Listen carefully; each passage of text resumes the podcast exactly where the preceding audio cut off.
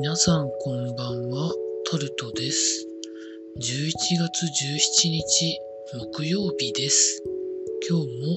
時事ネタからこれはと思うものに関して話していきます。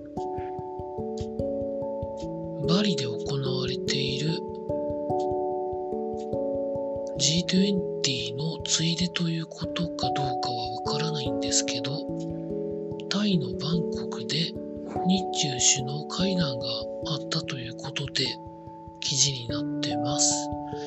岸田首相は建設的かつ安定的な日中関係を構築したいなというふうに言ったそうなんですけど、中国の方はどうなんですかねみたいな話ですよね。中国による海洋進出や台湾問題、ウクライナ情勢、北朝鮮の核ミサイル問題などを議論したと見られているということなんですけど、中国もね、習近平国家主席が3期目になったということで、本来ありえないことが起こってるわけで、ゼロコロナ政策とかいろいろ含めてウイグルの話とかいろいろ国内問題もいっぱい抱えてる中で、日本とそんなに突っ込んだ話とかできる状況でもないと思うんですけどね。国内向けの課題が多すぎてそんな感じがします。続いて消費税のインボイス制度導入に関して中小が激変緩和措置を入れてくれというふうなことを言っているということが記事になってるんですけど、多分一番大きいのはもちろんそういう税法上の処理の他に免税店の問題とかもあったりして、消費者は消費税はあくまでも払って預けていて後々には国にちゃんと払われるということを前提に払ってるんですけど、いわゆる免税店とかいろんなことが間に挟まっていて、消費税が年間いくらくらいか国に入ってないってことがもうずっと消費税が始まって以降続いていて、記事の中では漫画家さんの話とかが出てるんですけど、もうそこら辺はある程度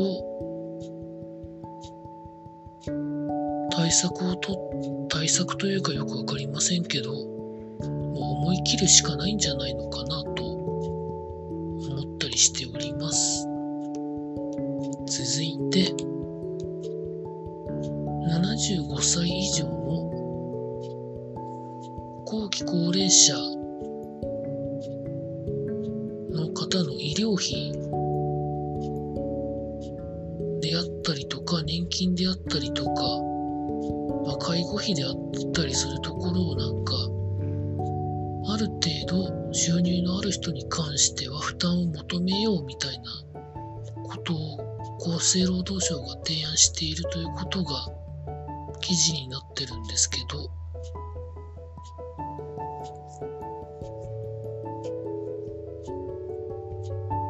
これに関しても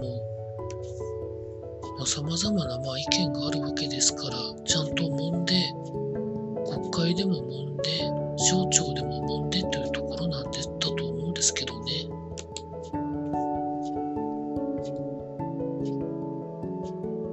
続いて経済のところに行きますと、全国の銀行のうち40の地方銀行が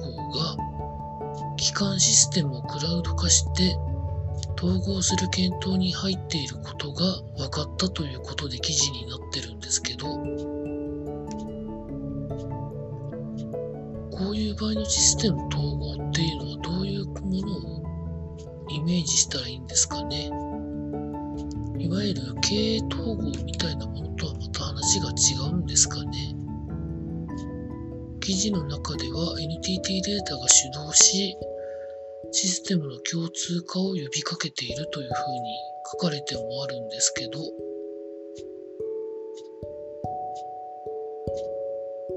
ういうのはいわゆる銀行の特色を潰す部分なのか潰さない部分なのか、そういうところがよく記事だけでは、分かんないですかね。続いて積み立て NISA というものがあるんですけど、無制限で非課税化することを検討ということが記事になってるんですけど、要は銀行預金から投資へっていう流れを作りたいような感じであると思うんですけど、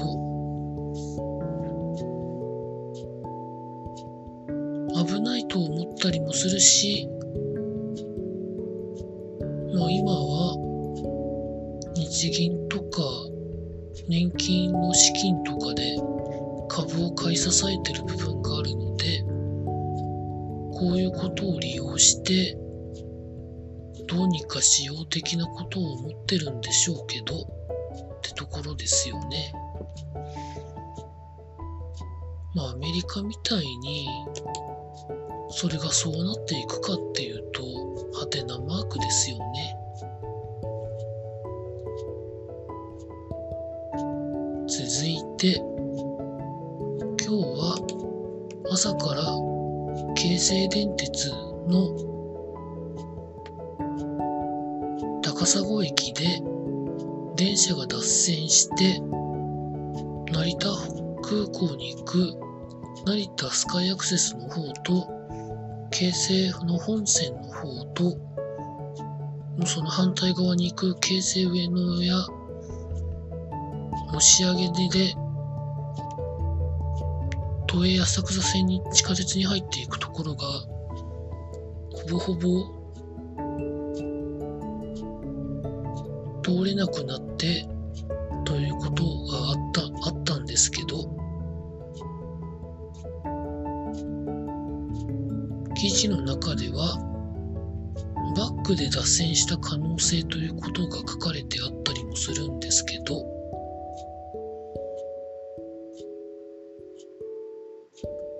実際のところはもうちょっと調査が必要じゃないんでしょうかね。かなりの人が影響を受けたんだと思います。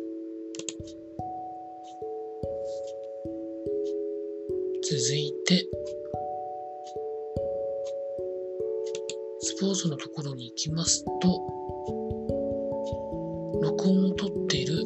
夜の11時20分ぐらいなんですけど、サッカー日本代表のワールドカップ本戦に向けた最後の強化試合が行われていて、現在のところでいくと前半の40分前で日本対カナダが1対1の同点になってますね。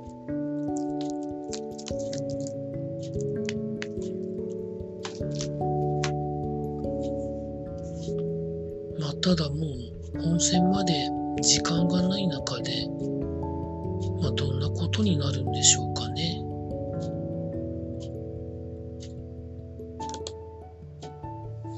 続いて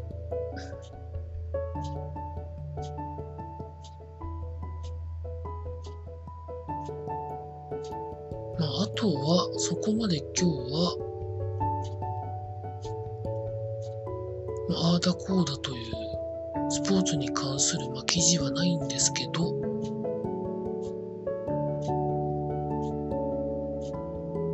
以上そんなところでございました。明日も労働頑張りたいと思います。以上タルトでございました。